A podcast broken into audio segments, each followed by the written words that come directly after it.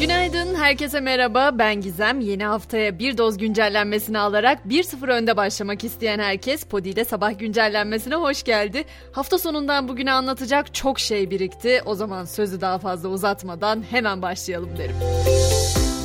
Anlatmadan olmaz dediğim şeylerden ilki hafta sonu gerçekleştirilen hava harekatları. Önceki hafta yaşanan İstiklal Caddesi'ndeki patlamanın ardından Türk savaş uçakları Suriye ve Irak'ın kuzeyindeki terör hedeflerine yönelik hava harekatı düzenledi.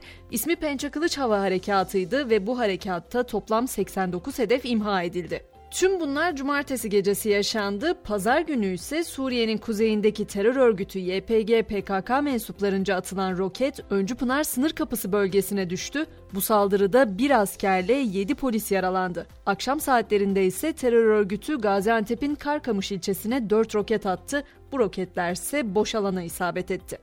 Hava harekatlarını böyle özetlemiş olayım ve geçelim hava durumuna çünkü uyarmak istiyorum özellikle Marmara ile Kuzey ve Kıyı Ege'de yer yer kuvvetli fırtınanın etkili olması bekleniyor. Aman diyeyim şemsiyeler hazır olsun çünkü fırtına akşam saatlerinde ancak etkisini kaybedecek. Marmara ve Ege'deki 13 il için sarı kodlu uyarı var. Sarı kod ne demek derseniz potansiyel tehlike anlamına geliyor. Soba ve baca gazı kaynaklı zehirlenme, ağaç ve direk devrilmesi, çatı uçması ve ulaşımda aksamalar gibi olumsuzluklara karşı dikkatli ve tedbirli olunması gerekiyor. Soğuk hava kapıda bizi beklerken aman hasta olup hastanelere düşmeyelim dedirtecek haberler de var. Çünkü yoğun bakımda yaşanan şiddet olaylarına bir yenisi daha eklendi. Tokat'taki özel bir hastanenin yoğun bakım servisinde yatan hastaya hemşireler şiddet uyguladı. O görüntüler de sosyal medyaya düştü ve büyük tepki çekti. Bunun üzerine iki hemşire işten çıkarıldı. Sağlık Bakanı Koca da bu özel hastanenin faaliyetlerinin durdurulduğunu açıkladı. Hafta sonundan bugüne gelirken gece saatlerinin sıcak haberini de aktarayım. Gazeteci ve spor yorumcusu Hıncal Uluç 83 yaşında yaşamını yitirdi. Sağlık sorunları sebebiyle 8 Temmuz'da yoğun bakıma alınmıştı. Sonrasında taburcu edilmesine karşın yeniden yoğun bakıma alınan Hıncal Uluç bir aydan fazla süredir de hastanede gözetim altındaydı.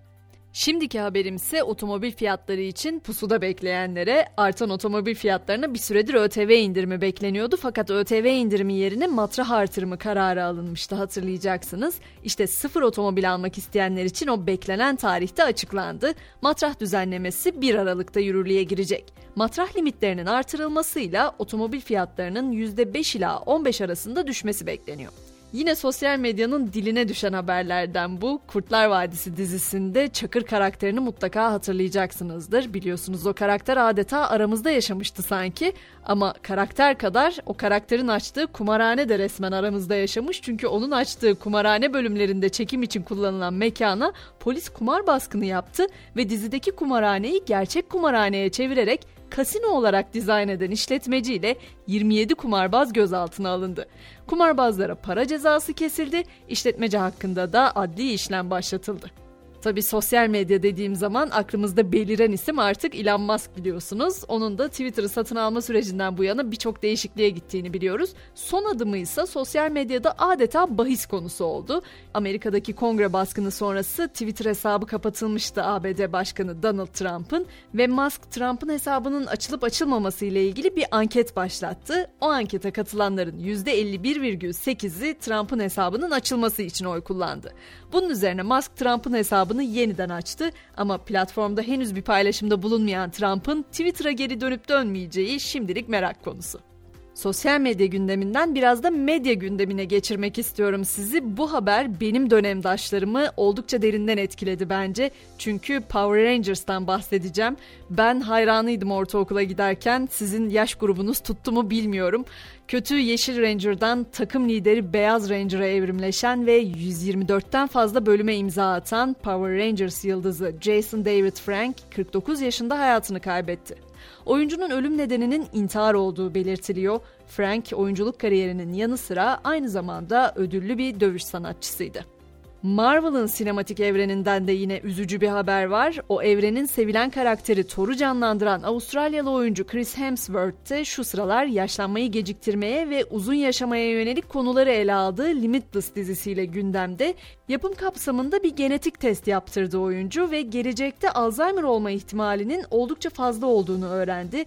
Çünkü bu ihtimali artıran genin iki kopyasına da sahip çıktı. Aldığı bu haber üzerine 39 yaşındaki aktör bir süre oyunculuğa ara vereceğini açıkladı. Hemen hemen her başlıktan güncellenmemizi aldıysak uzay başlığındakini de alalım. ABD Uzay Ajansı NASA özel şirketlerin ay yüzeyinden toplayacağı numunelerin hepsini satın almaya hazır olduğunu söyledi.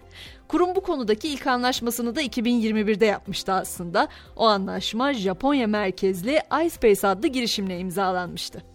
Ve artık spor dünyasına geçmenin zamanı diyorum çünkü 2022 FIFA Dünya Kupası heyecanı dün itibariyle başlamış bulunuyor. Açılış maçı ev sahibi Katar'la Ekvador arasında oynandı ve Dünya Kupası'nın ilk golleri de Fenerbahçeli futbolcu Ener Valencia'dan geldi. Ekvador maçı onun golleriyle 2-0 kazandı ve böylece Dünya Kupası tarihinde ilk kez turnuvayı düzenleyen ülke açılış maçını kaybetti.